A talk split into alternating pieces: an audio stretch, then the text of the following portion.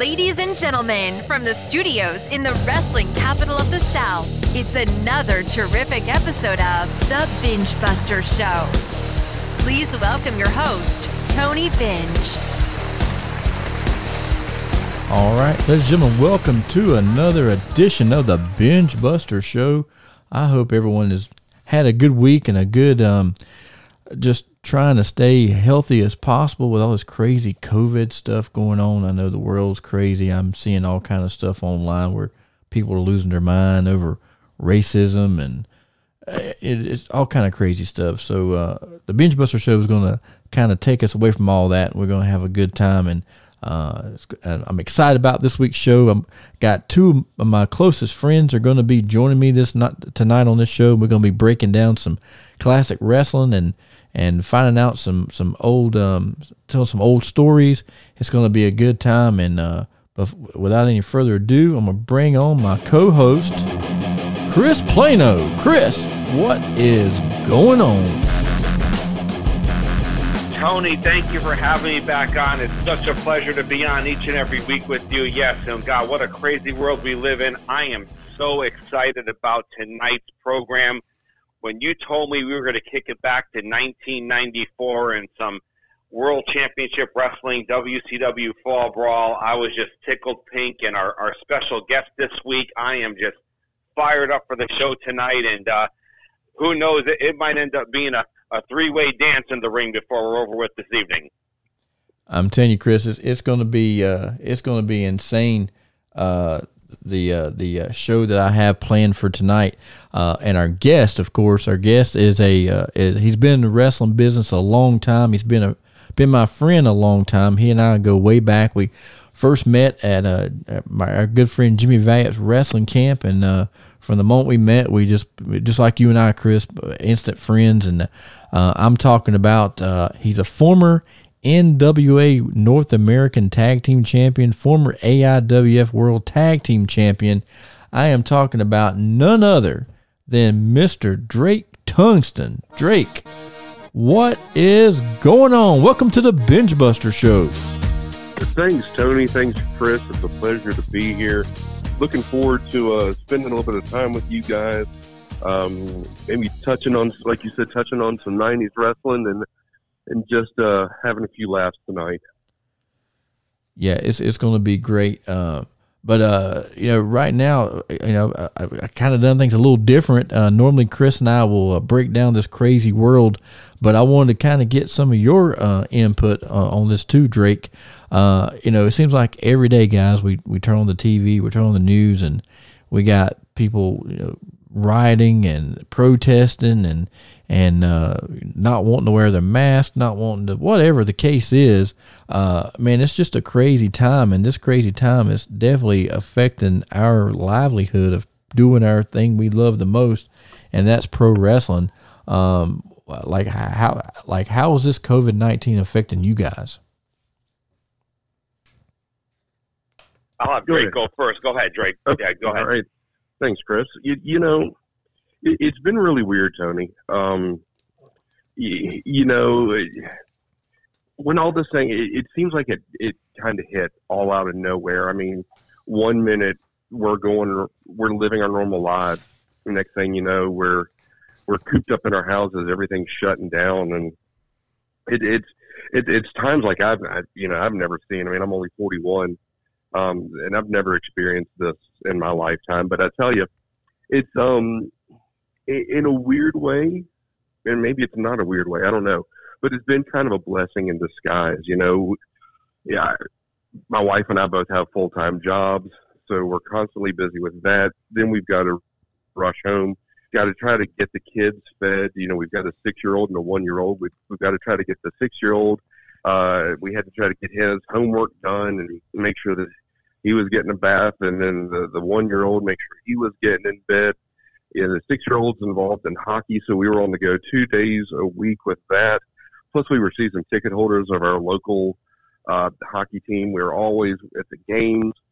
Um, I mean, I was I, I was still wrestling, and then all of a sudden, boom, it stops, and, and you're forced to spend more time at home. but I can honestly say that it hasn't been a bad thing. It, it's made me truly realize what what's more important in life: Your, the going and the doing, or what you got there at home. Right. And it's uh, it's it's been fantastic. I mean, I, I've I've literally watched my one year old, you know, grow up. I mean, I'm working from home right now, and I'm watching him grow up daily, and I'm loving it. You know, it, it's. I think I think there's a silver lining in all this that's going on with the COVID. I think people just need to open their eyes and see what that, that silver lining really is. Yeah, I agree with you, uh, Chris. What about you? How, how? I mean, I know you, you and I talk each week, but uh, any any new um you know, any any new thing in your life as far as this COVID nineteen, or, or are you still doing things kind of normal? I mean, I'm you know obviously I am back in the office working now. I was working you know from home for probably about 10 weeks now. I am back in the office, and it's a whole lot different. I mean, we're kind of just a skeleton crew. It's kind of a really eerie feeling. It, it's tough to really put your thumb on it to say, like, wow, like, what's going on here? We know what's going on, but it's like, wow, is this really happening? Kind of thing. And, you know, walking around with masks. I got people walking around with gloves on, and, you know, and, you know, I live right in Charlotte, Tony, as you know, and, and just today they announced starting tomorrow, restaurants will be closing at 11 o'clock starting tomorrow. They're cutting off alcohol sales here. Um, Charlotte is really hit pretty bad here in the state of North Carolina. It's a big state, but you know Charlotte and Raleigh are the toughest hit areas, and it's it's very difficult. And you know some people have not wrapped their hands around this, especially our young population um, that think, oh, well, this is just going to magically go away, and it's some kind of hoax of some sort, and we're watching a, some delusion on television, and and so now they're really putting the parameters down, and we really want this state to move forward into phase three and four, because some states up north right now are into phase four. We're still stuck in phase two till at least August seventh, and who knows beyond that. But we need to really make some positive steps forward, and it's really going to take everyone. Everyone's in this together, and only we're going to get through this together, but we got to take some more positive steps, I think, as well. Yeah, I totally agree. I know, um, you know, I, I, work in the school system um, as my as my, my real deal job, and uh, uh, I I heard uh, on on the news just this past week that uh, in Mecklenburg County, uh, I think they had like over two thousand uh, layoffs. with, with within the Charlotte Mecklenburg school system, so um, I'm really lucky. I was told um, that you know uh, our, our, the school I work for, uh, they've already got their budget for the year, so I definitely have a job at least for the rest of this year. Uh, but hopefully, by I'm just hoping that here, man, the next few months, we can, uh, you know, kind of, you know, go back to a little bit of normalcy. Hopefully, be able to Chris to go back to some concerts and and Drake get back, get, be able to put our tights and boots back on and get back out there and and uh, and do what what what we love and uh, but uh, but uh, but I think uh, you know all three of us are, are doing are doing our part. We're uh, taking care of ourselves and our families, and um and and like and like you say, Drake, we uh that's a blessing because I'm I'm like you, you know, I'm I have a little one too. Mine's not quite as little as yours. And see see uh Chris, I ain't I ain't the I ain't the one that that that's still uh you know uh, got it out there and and uh, and uh, producing the kids. Uh, uh, Drake's Drake's still still rocking and rolling, man. Um, man, I, I, I can't I, I can't relate to either you uh, either gentleman when Jake's talking about um, um you know a five or six year old and a one year old. I'm like, oh my gosh, but uh, hey, Kristen is my backbone, so I'll, I'll tell you that she keeps me in check and keeps me on the straight and narrow. But uh, um, you know, I, I am in you guys because I can only imagine what you're going through with with uh, young kids and children through this. It, it, it, because it's it's a change for everyone, and it's a, it is the new normal. It's the new normal for now, which and hopefully we can get back to the regular normal here soon enough. But we need to get a vaccine here, you know, sooner than later. I think that's going to be the ultimate cure for this. Yeah, for sure. Now uh, we're uh, get, get getting ready to go into our um to our main to the main show, the podcast. We be we're gonna be talking about to, talking to Drake about his wrestling career and uh, and how many years he got into business, how he got into the business. A lot of a lot of hopefully some some good road stories that that ta- that um that uh, that Drake and I have uh, have kind of lived together. Um, and uh, and Chris, I know right right before we went on the air, uh, Drake told me he's got a story for you that's going to blow you away, and uh, we're we're going to get to that fans just a few more minutes. But right now, we're going to go to our uh, our first edition of the show, the flashback. This week's flashback, we are talking about WCW's Fall Brawl '94 that came uh, from the uh, in Roanoke, Virginia, and that's coming up next on the Bengebuster Show. This week's classic flashback.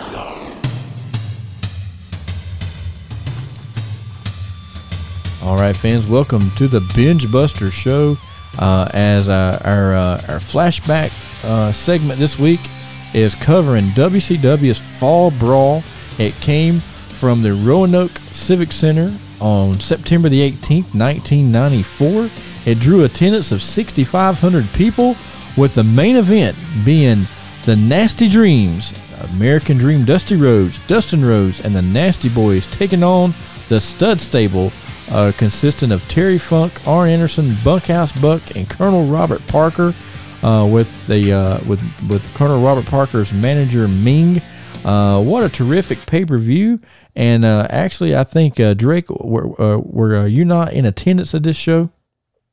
I was. Um, a friend of mine that, from high school and I, we decided let's go ahead and go. Now, back then, fall of '94, I would have been in tenth grade, so I would have just started in high school up here. But yeah, we um we decided we'd go ahead and go. Um, I don't remember who actually got the tickets, but um, we were sitting seventh row facing the entryway.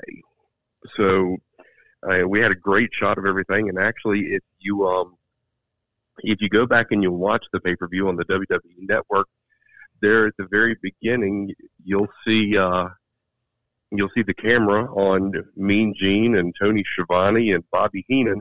You can actually see me uh, walk in behind them. I'd weaseled my way up front and you can actually uh, you see me a much thinner, younger version, um, just hooping and hollering and and being a fool. Man, I, I tell you that uh, that back then, Chris, uh, and I know that you, you can definitely relate to this. It was so exciting to know uh, when WCW was coming to town because all you know there, there was so much electricity in the air every time they uh, they, they would have a, a pay per view. And uh, incidentally, I, I, think this this would have been the final year uh, that a fall brawl was actually held outside of North Carolina. Because uh, I, I think starting in '95 they had the fall brawl in um, Asheville, and I actually went to that one. Yeah. Um, and then after that, uh, Fall Brawl uh, home became the uh, Winston Salem Lawrence Joel Veterans Memorial Coliseum. But uh, but looking at this show, Fall Brawl '94, um, it a, a, lot of a lot of cool stuff going on, but also a lot of weird stuff going on. Um, one of the things about this uh, about this show that I really um, I, I, wish that, that, that it wasn't a dark match, uh, and I know uh, Drake actually got to see this match, but uh, I'm sure that this match was was ex- it was extremely uh, fun to watch.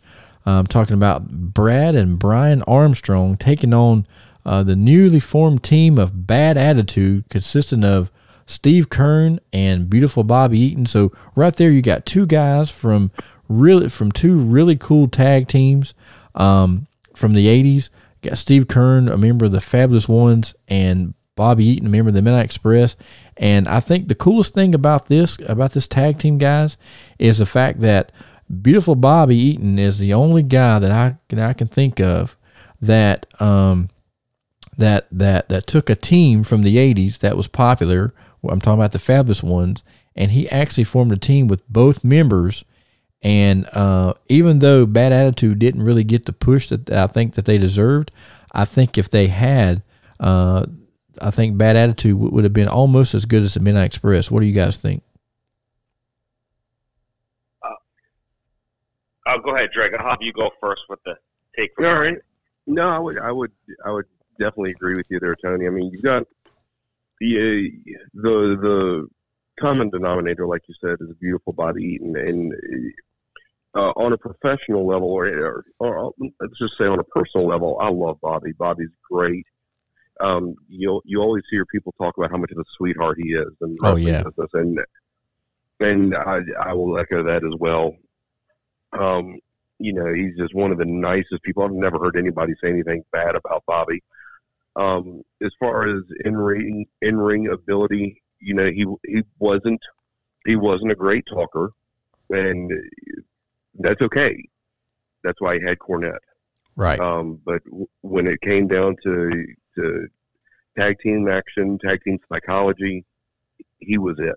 And and I, until FTR, formerly the Revival, came along, I honestly don't think that there was another you know, another tag team or tag team members that could touch uh, that could touch Bobby Eaton.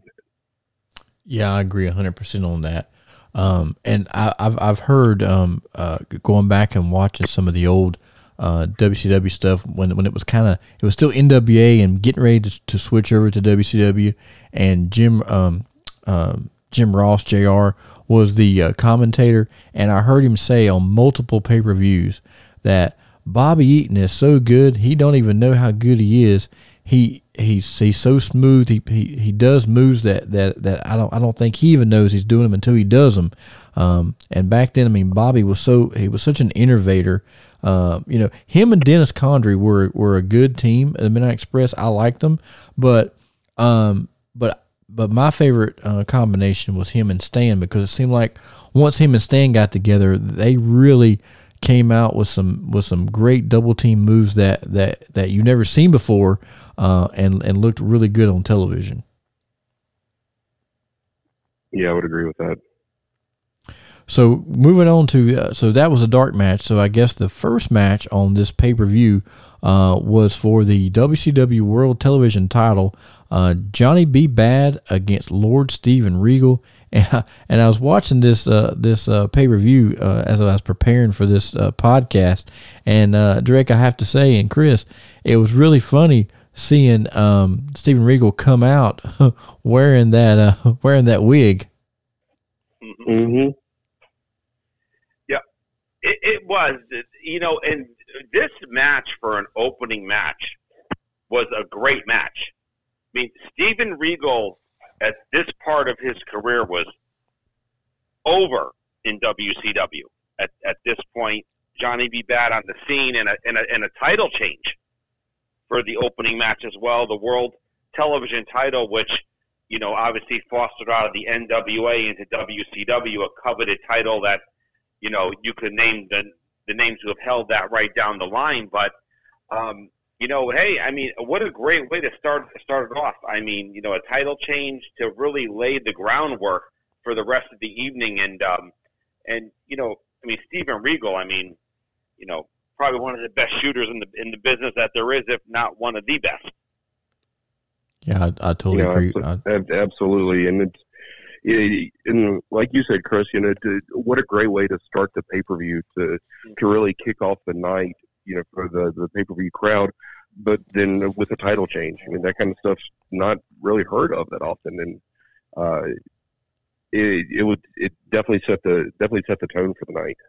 Yeah, you know, uh, I've I've heard a lot of uh, of uh, big time stars uh, have an opinion of Johnny B. Bad, but you know, going back and watching some of his um, his stuff during this time, uh, a lot a lot of times they had him in the in the opening match, and you know, the very next year at Fall Brawl '95, uh, they had him in the opening match with uh, Flying Brian, and man, they win a time limit draw, double double time limit draw.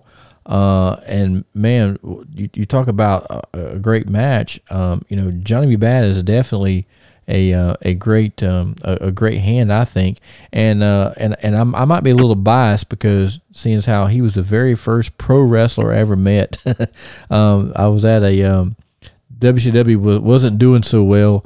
Uh, this this was probably '92 and uh, they had came to the Greensboro Coliseum, and I, I was standing, I was sitting in my in my seat over by the babyface locker room, and I happened to look over, and he was just standing there. He, you know, he didn't have his makeup on, and I'm like, that's Johnny B. Bad. So I walk over with my with my ticket stub, and that's the only thing I had to get his autograph. And of course, he autographed it for me, and I talked to him for a minute. But then, fast forward, you know, twenty some years later, um, you know, now uh, Marc Mero, Johnny B. Bad does these, um, uh, like he goes around to high schools and does motivational speaking to the children. And uh, he actually came to my school uh, about three years ago, four years ago, and I walked over to him and I introduced myself and I said, I told him, I said, you know, um, I met you, and I told him, I told him the story, and and he was so humble, you know, uh, that that I that I remembered it, and uh, and I got to talk to him for a few more, you know, just for a brief a brief time, but uh, a great guy, and so uh, have have either one of you guys ever got to work work with him? I have not. Chris, ha- Chris, have you? Yeah, say that again, Tony. I'm sorry. Um, have have did uh, you ever get a chance to work with Johnny B. Bad? No, I never have. No, I no, I never have. Um, other than, you know, he always had great work in the ring. I think he was great for WCW during that time, also in in the mid '90s.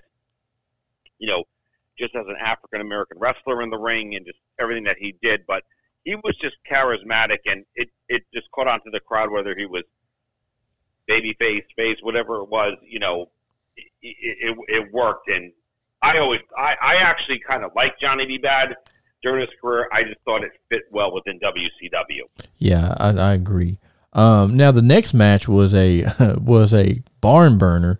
Uh, Kevin Sullivan with Dave Sullivan taking on Cactus Jack in a loser leaves WCW match. This this match was uh, was it, it was it, it was giving you the idea of where Cactus Jack was going, but he wasn't he wasn't quite there yet. But he was definitely on the road uh, to becoming a major star.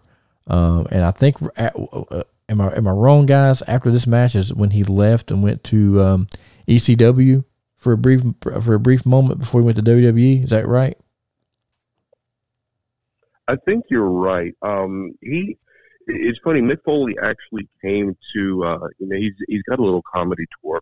He actually came here to Roanoke a few months ago, you know, prior to all the COVID and everything, and he and he specifically talked about this match, and he said he never really talked about it anywhere else he goes. Um, but just given the fact that where we were that night is only about two miles down the road um, from the Civic Center, he wanted to go ahead and talk about it and um, he shared some stories about that about this match that I didn't even know. Um, he said that he had actually been in Germany working for um, Otto Wanz. Oh wow! And he'd, and he'd caught several different planes. Um, and he said that when he actually touched down in Roanoke, the pay per view had already started. And from the from the, the airport to the Civic Center, it's roughly about ten minutes with no traffic or anything. But he said that he was getting dressed in the in the cab um, he said that he actually got to the building uh, while the first match was going on, so he and Kevin Sullivan didn't have a chance to talk about anything. Um, they just went out there and did what all the the grades did and walk and talk. Um, he said the only thing that they did discuss was that the the big bump that he took off the uh, the second turnbuckle down to the concrete floor. Um, and the, but the sad thing about this, and, and he's right, um, going back and looking at the, the, the match on, on video, WCW really dropped the ball with that. Since you know he was on his way out, they could have and they should have really had a camera going with him because he actually jumped over the barrier and walked up through the crowd. Um, so that should and he, he had that crazy persona. That would have been a perfect time to actually have uh, a camera with him, and, and, ironically enough, he actually walked right by where I was sitting. Oh wow! So here I am, you know, a little 15 year old patting Mick Foley on the chest. That was really cool. Um, but you know, they they, they could have done something with that to to make it look better on TV, but they didn't. But nonetheless, I mean, just a, a classic Kevin Sullivan Mick Foley match a definite. Um, I, I, definitely enjoyed watching this match. The next match, now, I'm I'm not. I have a different opinion of this one. Um, Hacksaw Jim Duggan uh, defeats Stone uh, or stunning Steve Austin for the WCW United States Heavyweight Title. In this match, uh, if I if if if these uh, if these numbers are correct, 35 seconds. Does that does that sound right? Yeah. Unbelievable. Wow. Well, the whole the whole thing with that was Ricky Steamboat came out and and relinquished the United States title, and I think it was a legit back injury. Um, so they gave the belt to to Austin, and then Hacksaw came and took it. But from the from a, a live perspective, it came across really weird. I know that you know fans were cheering, but it it it just didn't have a good flow to it. Even you know, even as a kid, you're like, this this isn't right. This is weird.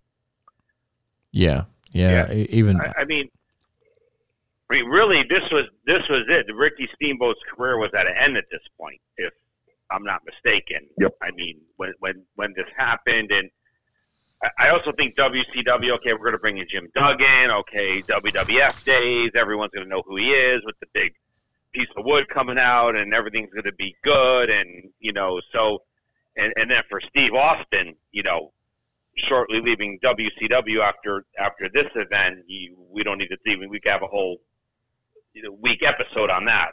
you know what happens to him, but you know, I mean, really an interesting match on the card with a, just a lot going on. Nick Bockwinkel's in the ring as well with Steamboat and Austin. It, it's uh, interesting time for WCW and, and the U.S. title at that point.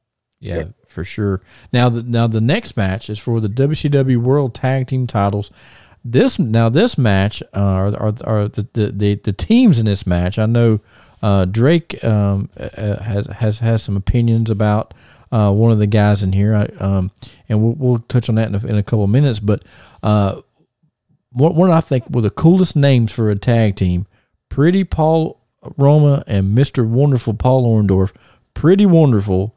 Uh, I love that team. I mean, I, I know um, Paul Roma doesn't have a very good, uh, a very good uh, impression in the wrestling business, but I, I like this team of, of, of uh, Pretty Wonderful. I thought I thought they had some good heat, um, and uh, they uh, are the uh, World Tag Team Champions, and um, they actually, uh, or, or I guess in this match they actually won the um, the World Tag Team titles from uh, Stars and Stripes, the Patriot, and Marcus Alexander Bagwell.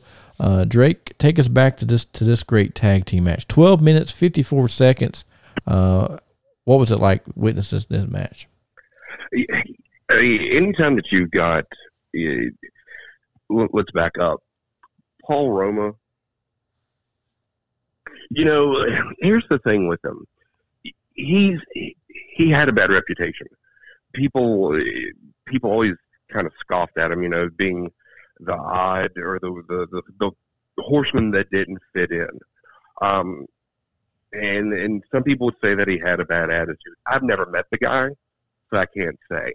Um, but what I can say is this: he wasn't a bad worker. Um, he knew how to get heat. Put him with put him with Paul Orndorff, who was a great worker. They both had fantastic bodies at the time. Mm-hmm. I mean, that's a, that's a recipe for a win right there. Um, and then you, you put them across the ring from from the Patriot, who's you know I, I remember watching as the Trooper in the AWA, you know, for Verne Gagne, um, and then and then Marcus Alexander Bagwell, who while while he'd been in the wrestling business for a little while, you know, working down in Texas as a handsome stranger for the Global Wrestling Federation, he he still hadn't come into his own yet, and he didn't until he took on the Buff Bagwell uh, persona. Um, but but still, you're you've got you've got four guys in there that are that are that are very capable and and good workers. And it was I mean it was a solid tag team match. It it wasn't a it certainly wasn't a five star match, but it, it was it was good. Yeah, yeah, it definitely was. Uh, Chris, do, what what what are your thoughts on on this tag match? I, I, I mean, it's uh, you know, it's a, it's an interesting match. You you know, you got four wrestlers in there. I mean, you know, me, you know, Tony, growing up in Connecticut, the old WWF days, Paul Orndorff, Mr. Wonderful, was huge in the WWF run. Yeah. You know, so him in WCW at this point, you know, a veteran in the ring, you know, with, with you know Paul Roma, who you know both in WWF, WCW, you know, they had good bodies, just, you know, just like Drake said, and you know, the Patriot and Buff Bagwell, it's appealing to the fans, you know, and it's a tag match. Uh, I'm not saying it's a filler match in in the in the show, but it is kind of smack dab also right in the middle. But again, you, you know, I think it's good entertainment, and I think it's a good way to keep the fans engaged. And um, hey, I, I'm going to be honest with you guys. Deep in my heart, I was always a Paul Orndorff kind of fan. Oh Even yeah, when he was in the WWF days, uh, just he was kind of like the guy you just love to hate all the time, and he always kind of had that persona about him, both both in and out of the ring. one of the things I liked the best about Paul Orndorff back in those days was how he used to kiss his biceps. Mm-hmm. mm-hmm. Yep. That was really cool. Uh, how how how he did that. Absolutely. hmm Uh, now go, now going on to this to this next match. Um, it was a uh, I think I think they billed this the number one contender match. Uh, Big Van Vader, Sting, and the Guardian Angel. Uh, in a triangle match. This match went 30 minutes 22 seconds. Um, kind of crazy. Uh, Drake, take us back to this one.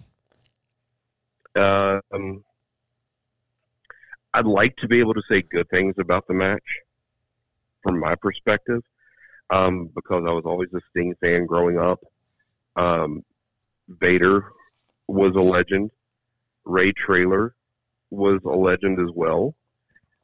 Um, but at the same time, the, I, I think it was the format of the match. It just it didn't do anything for me. If I remember correctly, and I'll admit I didn't go back and watch it before the show, but I want to say that they ended up doing like a sudden death finish, and and it, to me, it felt like the match just went on way too long. It Yeah. it didn't keep me entertained. Yeah, yeah, me neither. And uh, and the finish was kind of weird, um, but uh, yeah, it's kind of a throwaway match, really. But uh, but it, it definitely got us ready for the main event. Uh, and this one was, was really exciting because it had a lot of um, real, um, you know, real real feelings in there. Because during this time, I think Dusty and Dustin were kind of estranged. Uh, I, I think I think maybe they hadn't talked for a while, and then they uh, got back together. And and and when Dusty cut that promo prior to uh, this War Games, uh, and he he came out and asked Dustin, you know, don't look for nobody, let me be your partner. Um, and and when Dusty asked uh, Dustin to just you know uh, just seal it with a kiss and give me a hug, uh, I think that was just true words from a dad to his son who uh, maybe at the time wasn't talking or hadn't been talking and had, and had a little falling out over over something. I think was probably Dustin's ex-wife, but um, but but talk about um, you know uh, pulling on your heartstrings and looking back and just making you feel like Dusty is just Dusty. There's no, I mean, nobody has charisma the way Dusty Rhodes does or did. Dusty was not the in the greatest shape. Of, he, he didn't look like a wrestler, but man, he could put people in the seats. Yeah, he could, and, and really, that's that's the name of the game. I mean, Chris, you know, you ran shows for many years, so um, you know the name of the game. Put a butt Right. every 18 inches. Right. If if you've got somebody that can do that, then you can make money with them, and you want them on your show. And and you're right, Tony. Dusty wasn't in great shape. I mean, he he was never in great shape, but man, he he had the stamina. He could go. Mhm. Um, and and he could. I mean, up until up until the day he took his last breath, he was able to, to have the people eat out of his hands with with just the words that he said. Yeah, and his mannerisms on tel- television, and and of course, uh, my all time favorite Dusty Rhodes promo was the Hard Times because that Hard that Times, yeah. promo was just so real, and uh, man, and and I was telling I was telling Chris this a couple weeks ago, even watching going back and watching the uh, the um, the Riga plays on the on the network and hearing that, I. I- I'm gonna go buy a ticket, but you know, I want to buy a ticket and Yeah. go see Dusty because I'm, you know, it's still, it, it's still, it's still, uh, you know, when I watch it, I'm like, uh, it still gives me goosebumps, man. Dusty was like, man, there's there'll never be another one like Dusty that could, you know, just just the way he talked and and uh, just made you believe what you know what, what everything he said he did. You know. Absolutely. Mhm. You know, uh, th- this is an interesting War Games match. I, you know, as I, I kind of look at the lineup of this match, I, you know, I, I, I kind of look at Double A Arn Anderson and like what's going through his head. I'm in this match with Bunkhouse Buck, Rob Parker, Terry Funk, which is fine. Terry, uh, very respectful in the business. Meng's on the outside, like. Like where are the horsemen Yeah. you Yeah. know, kind of like you know, it's not like what the heck? I've been all these in historic war games and and God knows what else all the way down the line, and now I'm in this thing in 1994. So I'm just kind of wanting to go through Double A's mind, and I, I still don't know how Rob Parker really was involved in this match with Meng on the outside. You think Meng would have been in the ring and Rob Parker would have been on the outside, but uh, you know, whatever the storyline was at that particular uh, you know juncture, but it's kind of like what's going through Double A's mind, you know, just working with these three Yeah. other guys in this match, Well, knowing, knowing him and knowing him and the Dream are going to tangle before it's over with. Yeah, well, I think I think the the storyline there, Chris, was um, they were trying to keep Meng really, really, really strong. Um, so instead of putting him in the match uh, to lose, uh, they they left him outside the ring uh, to to to Right. keep his character. But um, uh, fans, if if you get a chance, go back and listen to one of the uh, older episodes of the Bengebuster show. And I actually had Colonel Robert Parker on the show, and he told a story about this this this uh, particular match. And and if and if you go back and look at the match, um, Dusty Rhodes um, on on one of the uh, the best of the War Games DVD where he's talking, he talks about this match. He says that Colonel Robert Parker suffered diarrhea during this match. I was just going to ask if he talks about a crappy situation. Yes, he does. And on and on my uh, on the podcast when he was on the show, he he told it. Now, but now, but but Colonel Robert told a little different uh, than what Dusty just or what what Dusty tells on the DVD. But Colonel Robert says that he was on the outside of the ring and he had sit down and I guess some, someone had spilled some soda or something on the ground and it was dirty and he sat down on his white pants and it looked brown. Um, so and so he said he he heard some mark at ringside go, "Hey, I think he shit his pants." So he played he played off of it. But uh, I also heard a story that if you go back and watch the uh, the match, uh, Dusty's got uh, for the finish. Dusty has Colonel Robert in the figure four, and the Nasty Boys are dropping some pretty stiff elbows. Uh, so I wouldn't. I don't know, but but but the funny thing is, uh, Colonel Robert told uh, he told he told me he said he was sitting there and he said Meng took that job really seriously. Like Meng didn't, and he said he was always trying to get Meng to crack. And so he said at one particular time in this pay per view, uh, Meng is, is like squatted down and you know checking on him, and he said, "I'm trying to make make make Meng laugh." And I said, "Meng, huh, I shit my pants." And he said, Meng still wouldn't crack. He tried his best to make him crack, but he wouldn't do it. He said, "Man," he said, Meng took that job way too serious. Wow, that's a that's a great story. That is unreal. But hey, a great match. You know, great war games. Probably not the best war games we've ever seen, but what a solid side. Even the Nasty Boys at that time were big time over. Oh Um, yes, you know, as as well. So a definite formidable tag team with Dusty and Dustin as well, just from the Nasty Boys angle. So I, I think overall, you, you know, the, you know, 1994 was an interesting year for pro wrestling. A lot of transition was going on. A lot of you know guys were jumping ship here and there, and I think you know things were just about to explode a couple of years later within the professional wrestling scene, and and it was just an interesting time just overall for the couple of big players in the game. yeah, for sure. Uh, well, well, guys, thank you for uh, breaking this down for us. I mean, it was a it was a fun uh, a fun pay per view. Uh, Drake is the only one in the room that got to actually witness everything, f- you know, in live and in living color. Uh, and I'm I'm envious of you that you got to do that and I didn't. But but man, uh, fun times. And I do uh, have I do have one question for Drake. okay. Yeah, yeah. I that Roanoke Civic Center, and I've been in there once or twice. there's not a bad seat in the house. I don't think in that place, in that building. It's it's.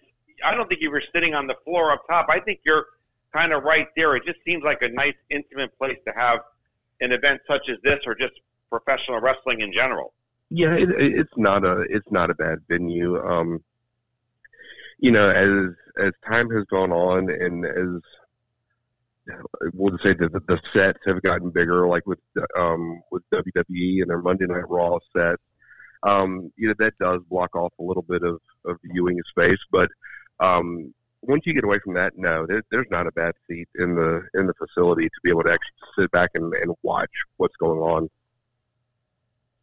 Yeah, that's that, yeah, no, that's really absolutely. cool. I mean, yeah, very good. Now Well, for concerts, the the acoustics suck, Oh, but they do? that's neither here nor there. oh, that's too bad. Excuse me. And that's too bad. All right, fans, well, we're, we're, we're going to take a quick break, and when we come back, it is going to be the main event of the Bengebuster Show as we are going to go in depth, find out about the wrestling career of Drake Tungsten, find out some of his favorite things that, that he got to do over the years, uh, maybe some some funny stories in between, and and and he still has got something to blow Chris Plano away, and all that's coming up next. Oh my God. All that and much more coming up next on the Bengebuster Show. Want to get your event or business advertised around the world? Then let the Bengebuster Show advertise for you.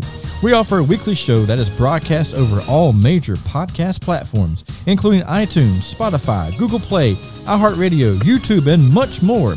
We offer five levels of advertising to fit any budget. So don't hesitate. Let the Bengebuster Show work for you. For information, contact us on our Facebook page at The Bengebuster Show. We look forward to helping you and your business grow. Strap yourself in because we're set up, switched on, and ready to go.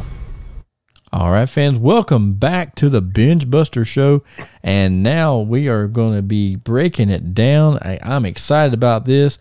Uh, our guest this week is, again, we're joined by former NWA North American Tag Team Champion and former AIWF World Tag Team Champion. Drake Tungsten is in the house. We uh, just got through breaking down Fall Brawl 94, and now we're going to break down uh, Drake Tungsten. Um, so, uh, Drake, w- again, welcome to the Bengebuster Show. Thank you for uh, joining us this week. Chris and I are excited, and I know, uh, you, you know, like, like I said um, prior to the show, as we went on the air, uh, you and I have been friends. We've been brothers, not friends. We've been brothers for a very, for a very, very long time. Uh, we uh, the- we we first met at Boogie's wrestling camp, and uh, it was like an instant friendship. And then it seems like uh, after that, we our paths always crossed, and um, and then we finally just uh, realized, hey man, we we are close, and uh, and and it's been that way for I, I can't even tell you how many years. Uh, it's always been a pleasure to to work with you, to, to talk to you, to be you know hang out with you, and uh, thank you for that. And uh, but uh, but tell us uh, how how like like well before we get into that uh, several weeks ago when, when when I first talked to you about coming on the show and you, you your words to me was now Chris Plano is your co-host now. And I said yeah. And he said oh great. I can't wait to to, uh, to tell Chris this story.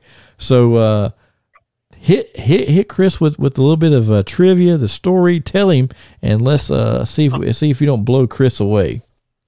All right, so I'll I'll, I'll work up to it, um, because there, there- it's it, there's a very Chris ended up playing a very important role in my get in, in my breaking into the wrestling business. So um, let's let's kind of take it back a little bit. Now, I'm not going to bore you all with uh, I used to watch wrestling as a kid all the time because I did. I mean, every kid did every one of us that's in the wrestling business, more than likely, we probably watched TV, watched you know, wrestling as a kid. I'm not going to bore you with that. Who cares? So let's go to about 1997, um, the summer of 1997. I was working for a minor league baseball team here in the area called the Salem Avalanche, and they had um, agreed, or they'd had a, uh, a local promotion come do a um, a show prior to one of their games, and their uh, in the parking lot of their front office. So that was actually my very first time touching a wrestling ring. I went there because I wanted to kind of help out.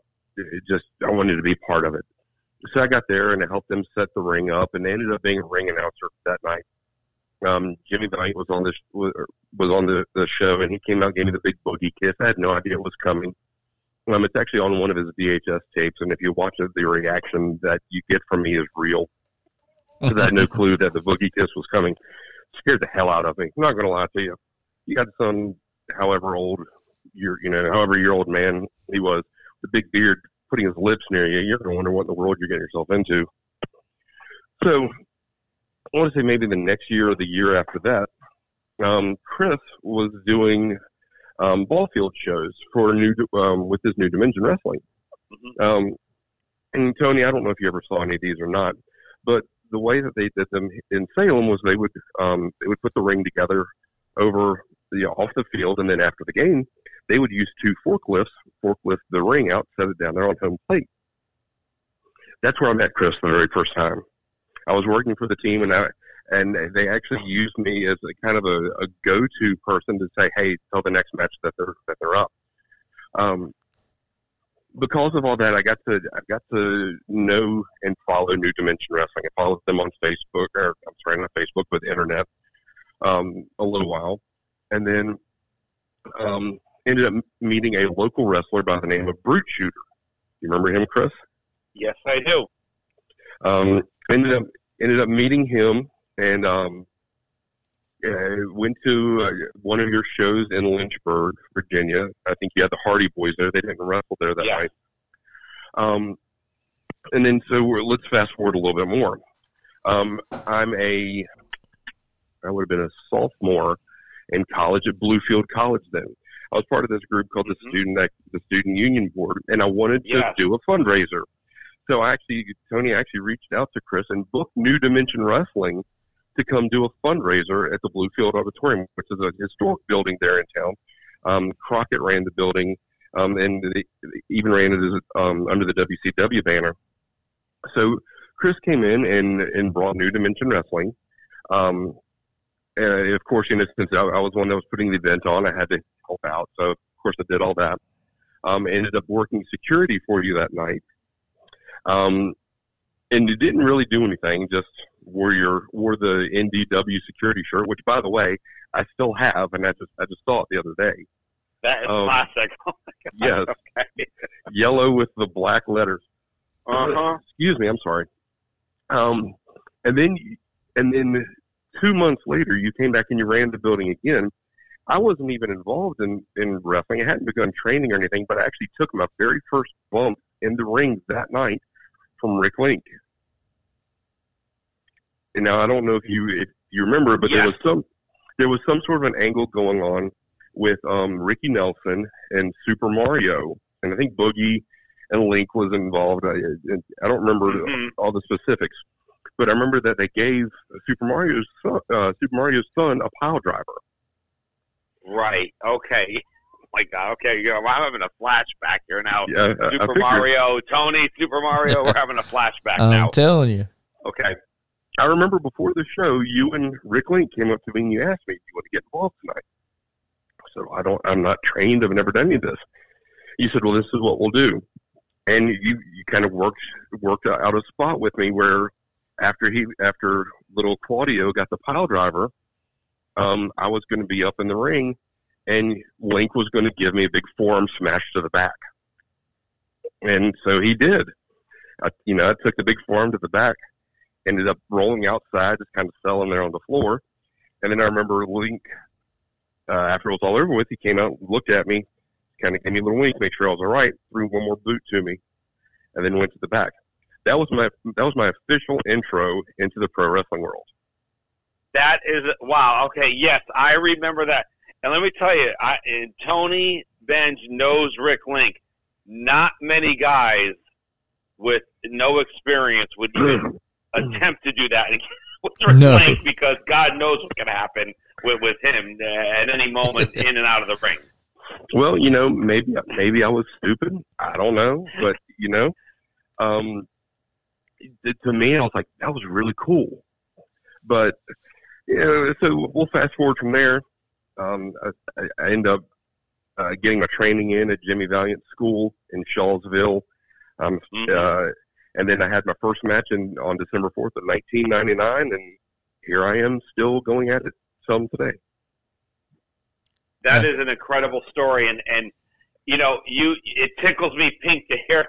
That. I don't, I can't even respond to this, but just to know that, you know, whether I directly or indirectly had an impact on you getting into the business, and you know, back then I was, you know, a twenty-something year old, you know, individual running an independent wrestling promotion, and you know, the day of the show was always crazy. We're trying to do a lot of different things that you know, at a lot of different times. And and as Tony, as you know, on the road doing these, whether it was a fair show, a, a baseball show, or whatever we were doing, it's always a lot of stuff going on. And you know, we move from town to town, but that is so great to hear and and um, and inspirational that and I- and knowing that Link and Boogie and Mario, we're all in on the angle. uh, You know, and, and Link kind of knows, you know, where things are in, in the business back then as well. It, it's just great to hear that, and and to see you now, some 20, 20 something years later, you know, still doing it strong. It, it tickles me pink to know that that you were a part of something that I thought was really special at New Dimension Wrestling back in the mid to late '90s and into early 2000s. Oh, oh, I agree, and and you know, it, it, what you had going was something that was great. Um, I actually attended my very first New Dimension show that I can remember. Um, and again, this is after the ball field and everything, so my I'm, I know I'm jumping back and forth, but you ran a show at the Brushfork Armory, Yes. um, Oh and God, it, yes. it was it wasn't your Thanksgiving show. It was like the one after that. Um, Mhm. But that but that's actually where I met one of the referees, Eric Foster yes. who um, who was who worked for you. Someone was also working for um, uh, Joe Brody, who was running at the AWA up in that area as well. Um, Absolutely. so uh, yeah, You know, you're you're you're bringing back some areas. I mean, I love. Listen, going up to Salem, Virginia, was so special to go up there, and even up to when we went up to Roanoke and uh, uh, in Bluefield, West Virginia. You're talking about the Brushfork Armory and the Bluefield Auditorium. I mean, those were just hot areas.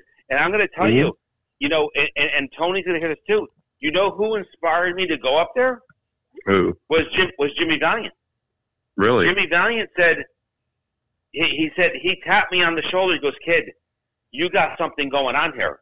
You need to go up to Bluefield, West Virginia, and run the Brushfork Armory. He said, you bring Ricky and Robert in, me, Pez Whatley, a couple other guys. It'll be, and, and Tony, we went there. It was out of control. Wow. And he knew. He knew. I mean, he goes, "I'm telling you, kid, you got to go." You go, and, and I think Boogie, I want to say, saw something a little bit in me. He saw a lot of energy. I think he saw a lot of energy in me and a lot of excitement and that kind of stuff. But you know, I, I mean, I, I really, if it wasn't for Jimmy Valiant to push me to go to, to into West Virginia and up to um, War, West Virginia, and a couple up to Charleston and and a couple other areas that would have been uncharted territory, and I was taking a risk going up there. I mean, coming, Yeah, I was sure. living in Greensboro. I mean, here I am promoting shows up in Charleston, West Virginia, five, six hours away. But it, but it, it, it worked at the end of the day in Princeton, Princeton, West Virginia, another Mhm. hot town outside of Bluefield, um, as well. And it was like, this is great. And it was a totally different crowd up there. They were big time into it, you know. And and there's different crowds in all markets, but man, I'm going to tell you, those fans in Virginia, West Virginia, even over towards Kentucky over there, they're passionate, man. They Mhm. love their wrestling, and when it comes to their town, they they're going to go because back then, that's all it was, man. When wrestling came to town, that's what it was, and and and it was it was good stuff on Friday and Saturday nights. Yep. Now, uh, Chris, I. I have to I have to ask this question. Um, being that you were running in West Virginia, I know you had to have, had to have booked Scotty McKeever.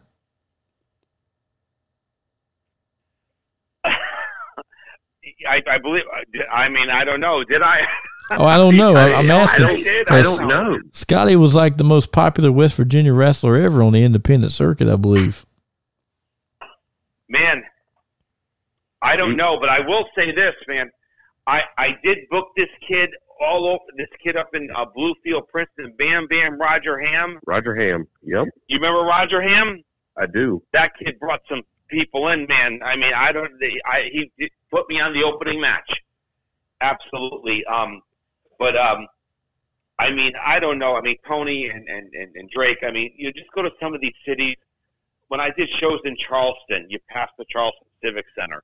You know, you go to Bluefield. When I was at that Bluefield Armory, that first show I did at the Bluefield Armory, this is no lie.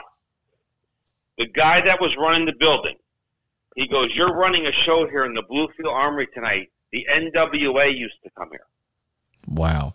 with Ric Mhm. Flair, and Boogie's in the back, and it was just, it was like, this is it. I, I'm, this is crazy stuff going on here. I mean, this is, it was, it was, it was, and even Ricky Morton was in the back. He goes, "We're gonna, we're gonna burn it down tonight, baby." oh man, here we go. And some of those guys remember that was the locker room they were in with Jim Crockett Promotions. And Tony, And- the the armory that that we're talking about, it's not like your your typical North Carolina armory. Oh Mhm. no! It- it's just one level. I mean, this is a large building. It's got, I mean, the the floor is huge, and then there's bleachers. Um, you know, they're on the floor level, and then it's even got an upstairs balcony as well, Oh wow. with bleachers all the way around that too. Oh no! really I think cool. it easily held four thousand with no no Oh, yeah. problem Wow. at all. That's amazing. Yeah, I mean, this is like not no nothing against Thomasville or Burlington or other Uh-huh. armories around North Carolina, but this thing was. I mean, you were in some places where you know the NWA was hitting in in, in the mid to late eighties. yeah. Yeah. I mean, they would do their TV tapings from there and pack the place out. Wow. That's amazing. I, I hate I missed that that time. great stuff. Eh, eh, Man, Tommy, that's a great story, man. You totally blew me away, but you rattled my brain. You rattled the I knew it. Told you. I told and you, I Drake. remember that now, and and you know, hey, Rick Link. Um, you know, I want to say something about Rick if I can, Tony, as well. yes, please. You know, Rick, Rick, Rick was my Rick was really, you know, my right hand guy. Um, you know, he really was. I, you know, Rick was always a guy that either you either loved Rick or you hated him, and there was kind of nowhere in between. There really wasn't with him, and I think Tony would agree with me um, as well. But you know, he was always there for me. But I think Rick always, always did what was best for the business, whether whether it was for me or if I asked him for a favor or whatever it was, or maybe even saying, "Hey, this guy's trying to get into the business. You know, give him a little, you know, part of the show." And and I, I just think that's the way it was back then. But I I think at the end of the day, we were always there to entertain the fans and, and the fans of that came to your baseball games back then. Yeah. That's what Mhm. we were there for because my goal was we want to come back, not just tonight. We want to know when we're coming back next. Yeah. so we Mhm. always try to impress, you know, each and every night. And you know, Chris, talking about uh, Rick Link, uh, in a business that everyone, uh, let, let's let's be honest here, in, in a business where most everybody in this business is the most selfish person that you, that you can meet, uh, Rick Link is probably the most selfless person that you'll ever meet. Um, kind of like what you said when when it comes to a show. Uh, he doesn't do what's best for him. He does what's best for the show. What's what's what's going to make these people want to come back. Absolutely, because I always tell Wicks that we, we have to get back here, whether it's the next month, two months, maybe it's next year. This could be a baseball game we only play once a year and we come back next year.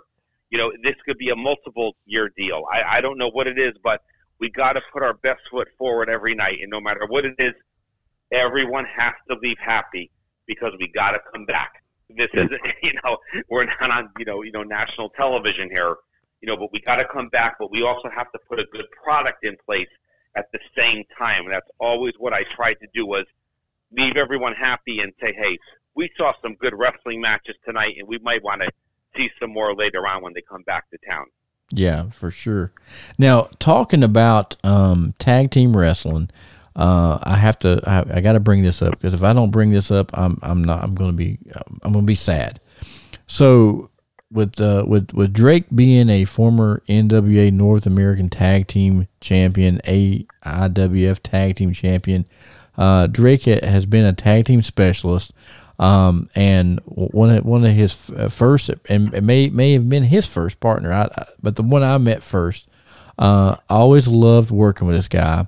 Super nice guy. Hubie Johnson. Uh, Drake, yep. he and Drake were a, a tag team known as um, uh, UNOD, right, Drake? Yep, United Nations of Devastation. Yeah. Now, now, Chris, I gotta tell you some. I gotta tell you uh, uh, uh some funny. Uh, now, now, at this point, guys, we're, we're gonna get into a little backstage antics, some fun stuff. Uh, so, oh, so, so here we go. You're gonna love this. So, uh, like I said earlier, I, I, met Drake at Boogie's Wrestling Camp, and uh, we we talked briefly, and then uh, one of my good friends, Kurt Solo, Curtis Berry, uh, was running uh, this little building outside the flea market in Thomasville, North Carolina, and me and another guy uh, at the time, his name was um, now now he goes by Leo Riker, super great guy, very dedicated, but at the time he was young and uh, and uh, at, at, that time he, he was known as Trent Wild. So he's Trent, I'm Tony. We're the tag team known as TNT. Okay, Chris. So uh, so Trent and I are the um, current uh, tag team champions uh, for uh, Curtis Perry's wrestling company there in in, um, in Thomasville, right? So we're we're like the top heels. No matter what we do, uh, people hate us, but like they were they they like to hate us because you know I'm me, I'm comical, right? So uh, Curtis tells me, hey, uh, and you know I'm old school, so he tells me one day, hey, I got I got this team coming in, and they're really cool. Uh, they're they're called UNOD. Well, at the time I didn't know that that, that was Tommy's team. You know, because back then the internet wasn't out there, uh, so unless you was on the show, you didn't know who these people were, or at least I didn't.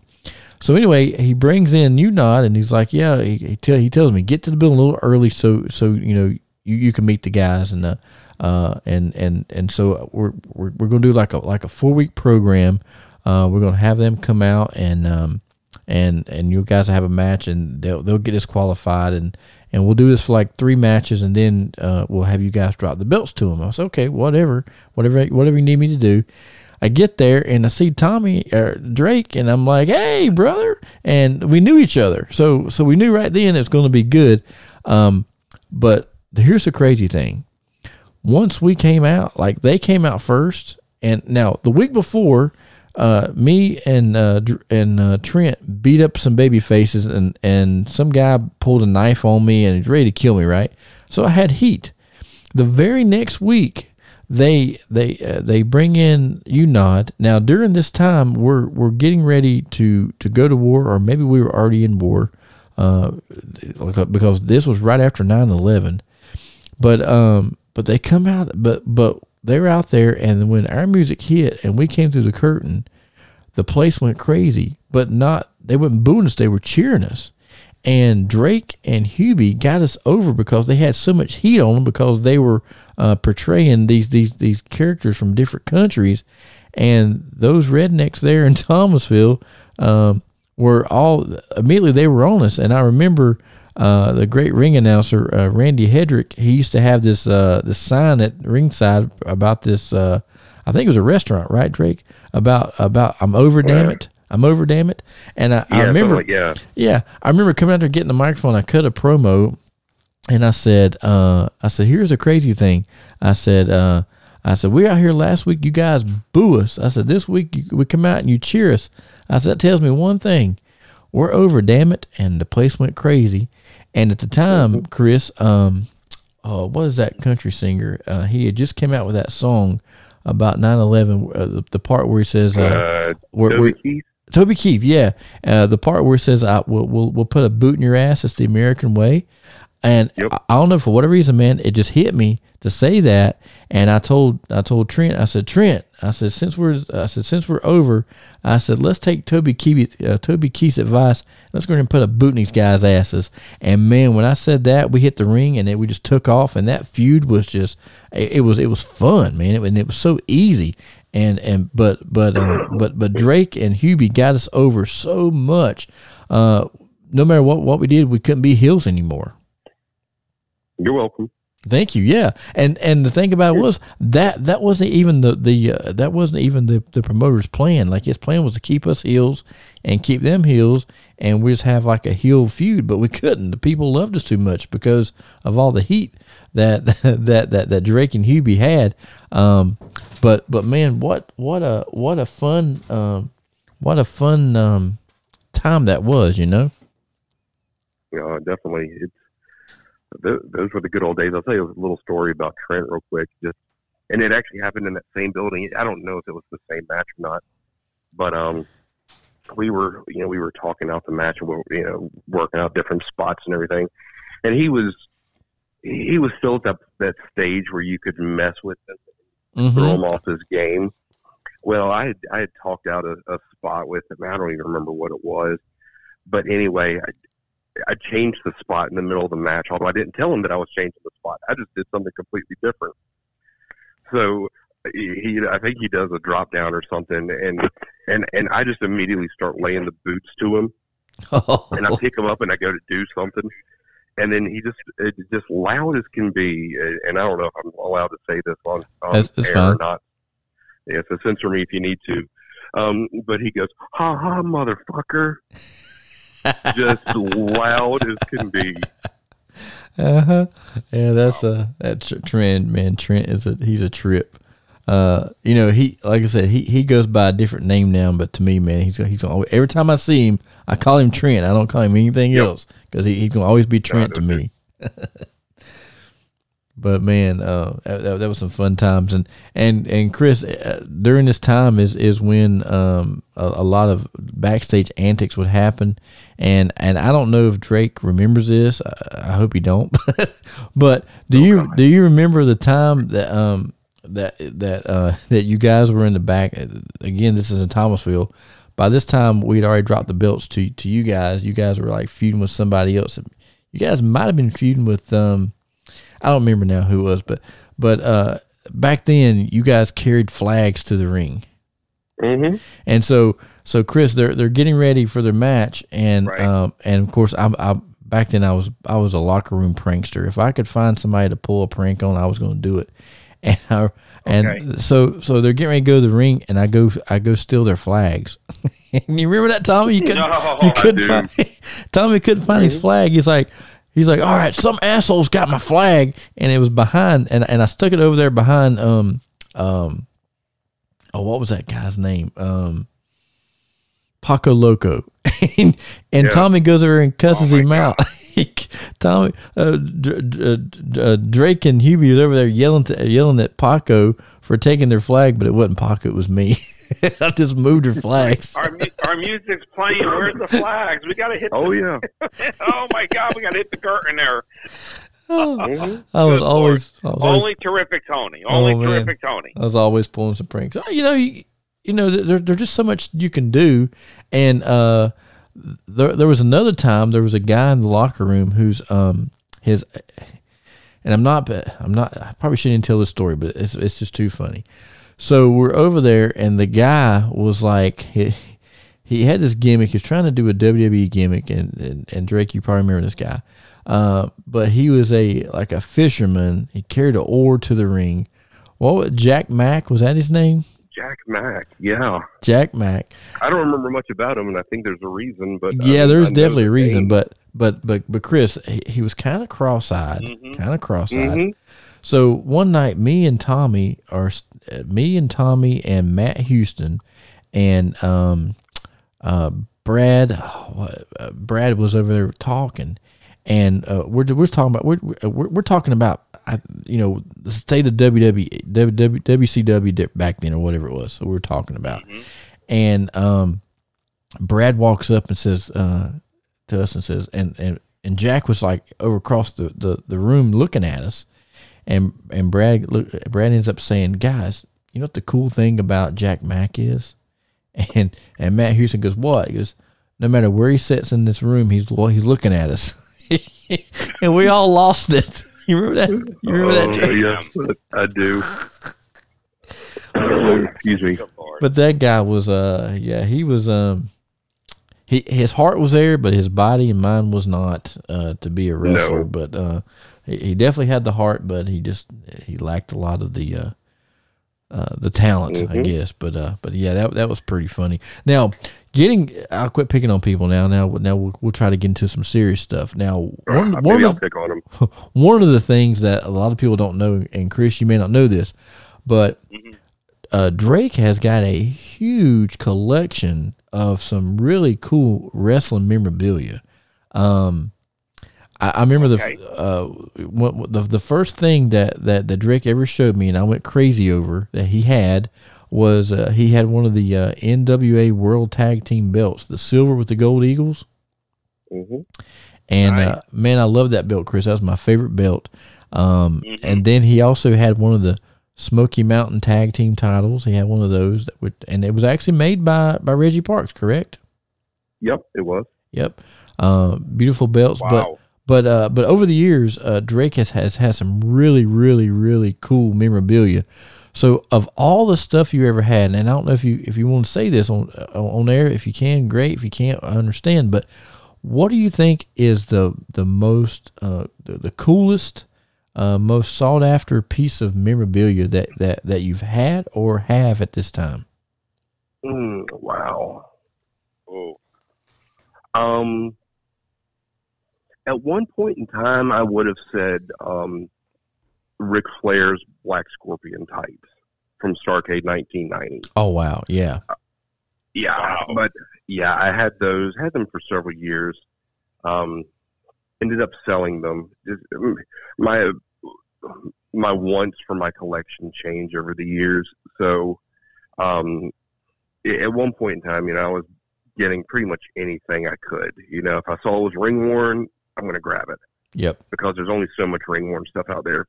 But then, but then I've realized that that's not the most important stuff to me. Um, so a lot of my ring worn stuff, as far as like tights and full outfits and everything, that's kind of been, um, it's been whittled away to um, to things that uh, to things from people that that mean something to me. Like, you know, you gave me a pair of your um, a pair of your tights and one of your shirts. Um, you know, a good friend of ours, Jimmy Love. You know, I've got a pair. Of, I've got one of his singlets. Um, I've got three pair of Boogie's striped tights. Um, excuse me again. Sorry, guys. I'm fighting a cough here. Um, uh, so most of the things that I've got now have some sort of meaning to me. Um, not everything. I, I think at this point in time, I'd say my biggest, um, my my most sought after piece, and I just got this last week, is a full ring worn Jushin Thunder Liger outfit wow, with the mask, that's top, awesome. tights. Yeah. wow. Um, That's awesome. and it's and it I mean it definitely shows some wear and tear on it. But it's um and the mask is autographed too, which it makes it even better. Um but I'd say as far as like gear wise, that's probably it. You mentioned the belts I've got. Um the NWA World Tag belt I've had I'm now on my third belt of that. I had one once before and sold it. Bought another one, sold it. Bought this one. I'm keeping it. I'm not going to sell this one. No, It's they're too hard too hard to find. Um, but I've I, I, I totaled it up the other day. I've got um, 19 high quality belts. You know, with the the nice Oh wow, professional leather, thick plates, wow. acid etching, that kind of stuff. yeah, that's that that's that's Very nice. really cool stuff. Now, now, Chris, one time, uh, Tom, um, Drake, Drake, Drake, Drake had something I really wanted so bad, uh, but it, it was never for sale. Um, but he had a, a um, uh, Terry Taylor jacket, uh, and this was back when Terry and and and you know what? I never even knew that that that, that Terry even used this gimmick until I saw this jacket. Um, but but at, one point when Terry Taylor was in the WWF, he went he went by the name Terrific Terry Taylor, and uh, so so Drake had this beautiful uh, ring jacket made by Olivia Walker, the the, the, the same lady that made all of Ric Flair's robes. Uh, so this thing was beautiful. It was like what was it? Was it like burgundy or red or something like that? Yeah, Um, like a red red burgundy Nice. velvet. Yeah, Yeah. beautiful, beautiful jacket. And I told him, I said, man, I, I got to get that jacket. But uh, uh, but it, it you know, I, I think now that uh, the jacket is actually actually with who it bel- you know, uh, of, of who really would, would appreciate it more than me. Uh, so that that you know that that's great. But uh, but man, I tell you, um, and and a lot of times, Chris, when whenever uh, Drake is uh is is thinking of, of getting something, uh, he actually goes goes through a uh, he he has he has a personal um uh what what, do- what do you what do you call what do you call him? What's your Drake? title? Your your your business my my personal business consultant or Yeah. something like that. Yeah, yeah. He's, he, There you go. He All goes right. through a personal business consultant that says, "Hey, is what would you do?" And I'm like, "Uh." And, and uh, but uh, but I think that's really cool. But um, but yeah, man, uh, Drake Drake's got a huge collection of some really cool wrestling memorabilia, and uh, uh, I, I I always love seeing the pictures and, and stuff like that when whenever he posted Hey. on, on social media. But you know what I what I love is that Drake, you still have the old NDW wrestling security shirt. That's Absolutely. that's, that's, that's what's That thing is to me. priceless. I know we're talking about world titles and suits and stuff here, but I, that that that tickles me pink that you said that earlier. Yeah, I, I can guarantee you now I wouldn't be able to fit into it, but I still got it. Still got it. That's All right. all right. It's classic. So so Yep. so so uh, Drake, you, you've been in wrestling business now a long time. Uh, what Mm-hmm. what what what would you consider like one of your favorite all time matches? I mean, I, I know that that's probably hard because you probably got a million of them that you can't really like. Like me, I have a lot of matches that I can't I can't sit and tell you this is my absolute favorite. But uh, what's what's what's what's what's some matches that kind of stand out to you? Um, wow, you're putting me on the spot here. Um, I think, I think one of the matches, and I proudly show this match off to people. Um, it was myself and Matt Houston when we were going by the name Notorious um, against the. They went by the Star City Rollers. It was Jimmy Jannetty, a, um, a former ECW original from the old Eastern Championship Wrestling, and Jody Osborne. It was there in um, it was there in Thomasville. Actually, I think I think you and I worked earlier that night. If, if I'm right, Tony. Yep, was, we did. Um, under a hood, Yep, Um, sure did. and it, it, we went. We probably went 30 minutes um, in that tag match, and we didn't call a single thing in the back. The only thing other than the finish. Yeah. Everything else was was on the fly. Um, I did, the only the only thing that I may have said is um, to to Jannetty. I told him if I, if I go for a pile driver on the outside, block two and backdrop me. I remember taking a huge backdrop on the floor and with no padding, and that did not feel good at all. no. Um, yeah, I regretted that one. Um, that's probably one of one of my my favorite matches that I'll show to people. Um, oh, um, a- it it wasn't a five star match, but um, the night that um, Bad News Johnson or Hubie, as you were calling him, the night that he and I won the uh, NWA North American Tag Team titles, that actually happened here in Roanoke. Oh, um, nice. And that was a title switch. That was a title switch that we didn't know was going to happen. Um, they they surprised us with it, like as I'm as I've got the uh, uh, it was Chris Escobar as I've got him rolled up for the pin as the referee's coming down. Um, after he hits one, he goes, "You're over, champ." And and the referee was counting so fast by the time that I could say what he'd already hit three. wow. So I That's had awesome. you know, I had no clue. Um, which you know, I mean, it, it's all the work. I mean, I'm, I hate to expose the business, but it's already exposed. You know, I mean, everybody knows that it's it's all predetermined and everything. But you know, there's there's just certain moments, um, you know, in in your career that that'll kind of get you a little bit more than others, and yeah. and that one was really special too, um, because uh, you know my, my parents they've never they've never really been huge fans of me wrestling. Always afraid that I would get hurt, but they were all sitting front row that night, so that was really cool Oh yeah, um, I, I can relate to that. to have that. You know, Um, uh, uh, I'm sorry, I didn't mean to interrupt you, but um, Mhm. but what I was saying, uh, as far as you know, that, how how that night made you feel, I had something similar similar to that happen to me one time. You know, I'm, I'm my my parents were like yours. Now, now my dad came to a few of my matches, but my mom never.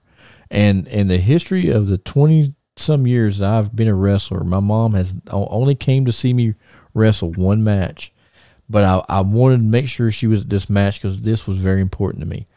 Um, she was there the night that I got to team up with Ricky Morton um, to take on uh, Loverboy Dennis of the Midnight Express and George South. And uh, oh, nice. and when I was in there, um, I said uh, I, I said you know no matter what I do after after tonight, nothing else is going to matter. Nothing else is, go, is going to beat this moment because in this moment, um, both my parents were in the building watching me wrestle, but not only wrestle, but I was I was involved in the match of two of the tag teams that really made me want to be a wrestler as a kid growing up. Um, it don't get much better than that. So so I can definitely you know relate to how you felt on that one, Drake.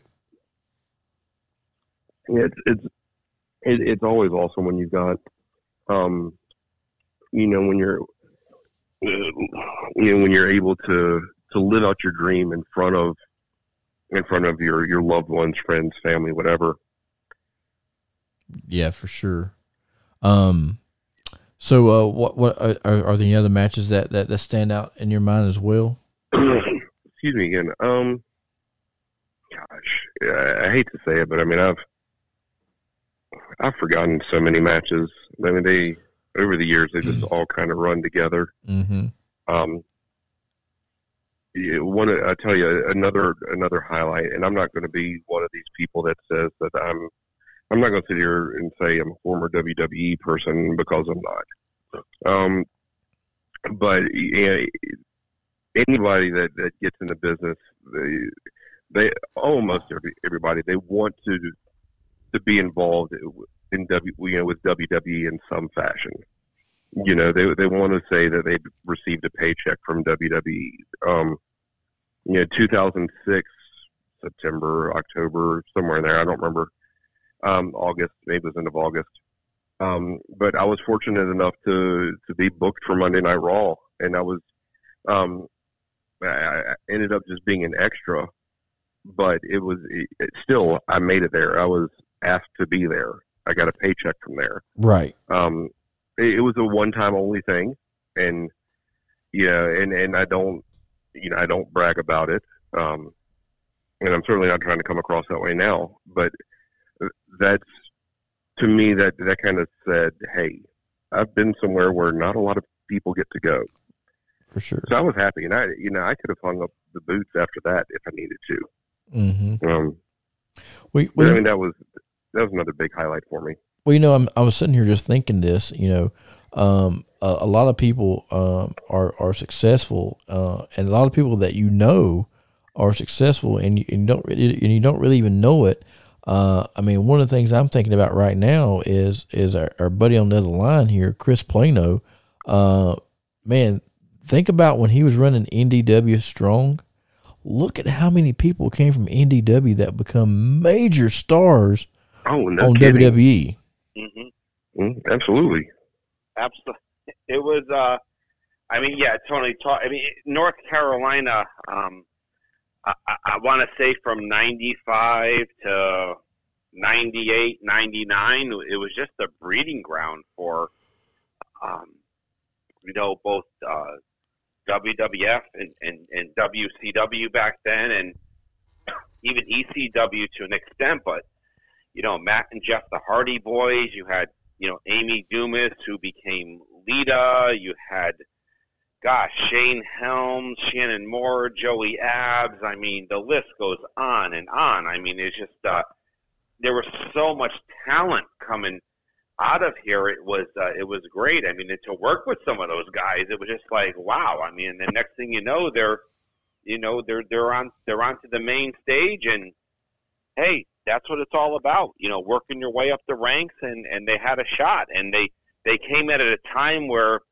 high flying was being accepted into wrestling and you know all this other kind of stuff versus just the mat wrestling and it was just a great time for the independent wrestling scene around here and for some of those guys that made it to the national scene uh, they made some very very good money and to, to this day they're still making good money some mm-hmm. of them Yep. Um, you, you know, you know, there's a few still out there, Matt and Jeff specifically, the Hardy Boys, but hey, they're still making money. They're still they're still cashing a check, and their names out there, and that's really what it's all about. We're trying just to get, you know, we're we're chasing this dream. A lot of people chase the dream. Only so many people get there, and and I think Tommy told a story tonight of, you know, he made it there. I, I think he made it there, and I think he's still living it as well. And uh, boy, what mm-hmm. a great 21 or 22 year run you've you've had at this professionally, and even prior to that. Um, you know, it's it, it's a great story to say that you were a part of something in 2006.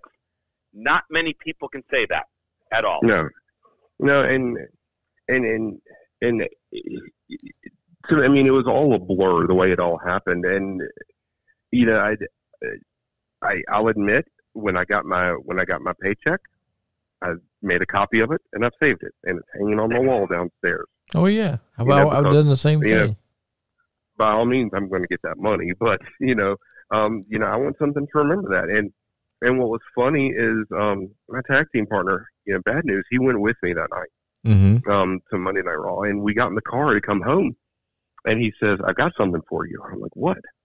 And he he reaches in his pocket and he pulls out a script that they used that night and I mean, and it's got it's got the promos pretty much verbatim on there. The the oh, time cues, beautiful. The the agent, you know, for this segment, uh, all that stuff. I mean, it, and he was like, "Thought you might want that," and he just found it laying around, and he just grabbed it up before anybody had a chance to see it.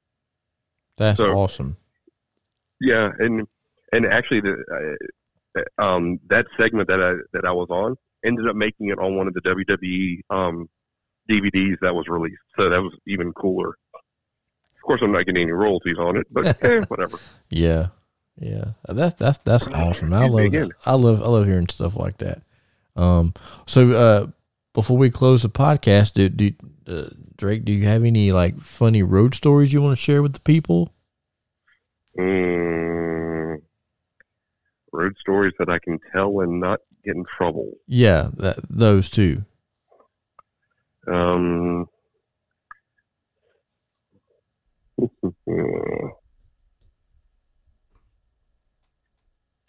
it, it's a.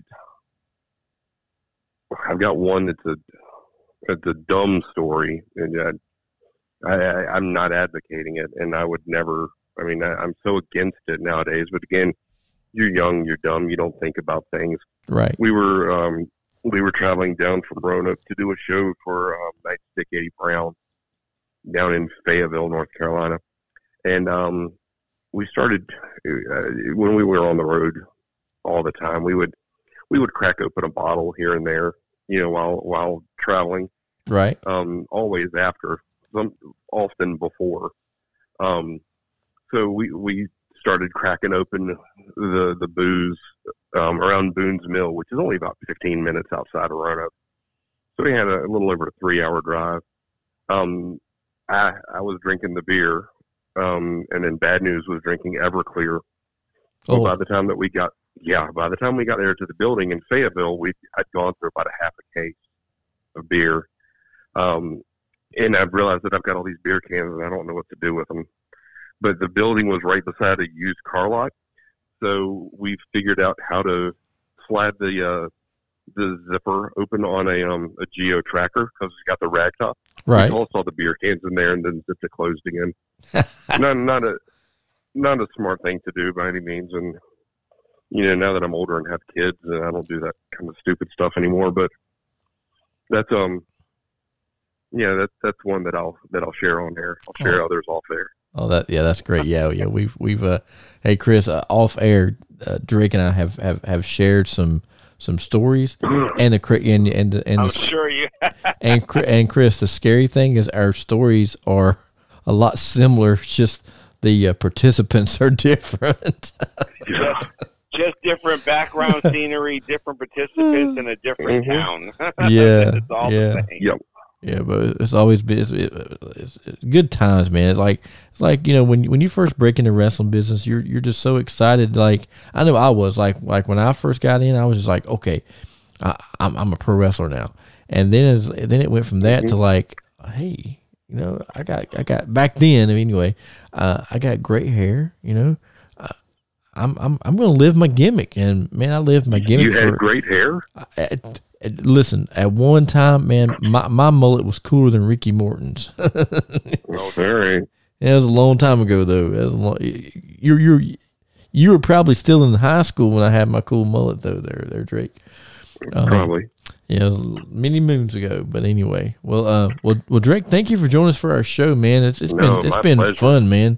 Uh, going back Thank and you. Thank and you uh, guys very much. and uh, walking down memory lane and and and, and blowing Chris's mind. I, I knew that was going to happen. I mean, man, uh, Drake, thank you so much. Gosh, you brought back some memories there of, you know, uh, you know, just, you know, south, you know, the Southern Virginia area, the Roanoke, Salem area, and even into the, into the, uh, you know, the Southern West Virginia area. What, what, what great times to be a part of pro wrestling there, and, and what a great time to jumpstart your career into the business. And I'm just so tickled pink that if New Dimension Wrestling even had an inkling of the jump start to your career, it, it makes me tickle pink and puts a big smile on my face. The things that you've accomplished over the last, you know, 20 some odd years, um, you know, no one will be able to tell the story but you, and uh, and no one better to tell it but you as well. Um, so great tonight, and, and so glad to be a small part of it.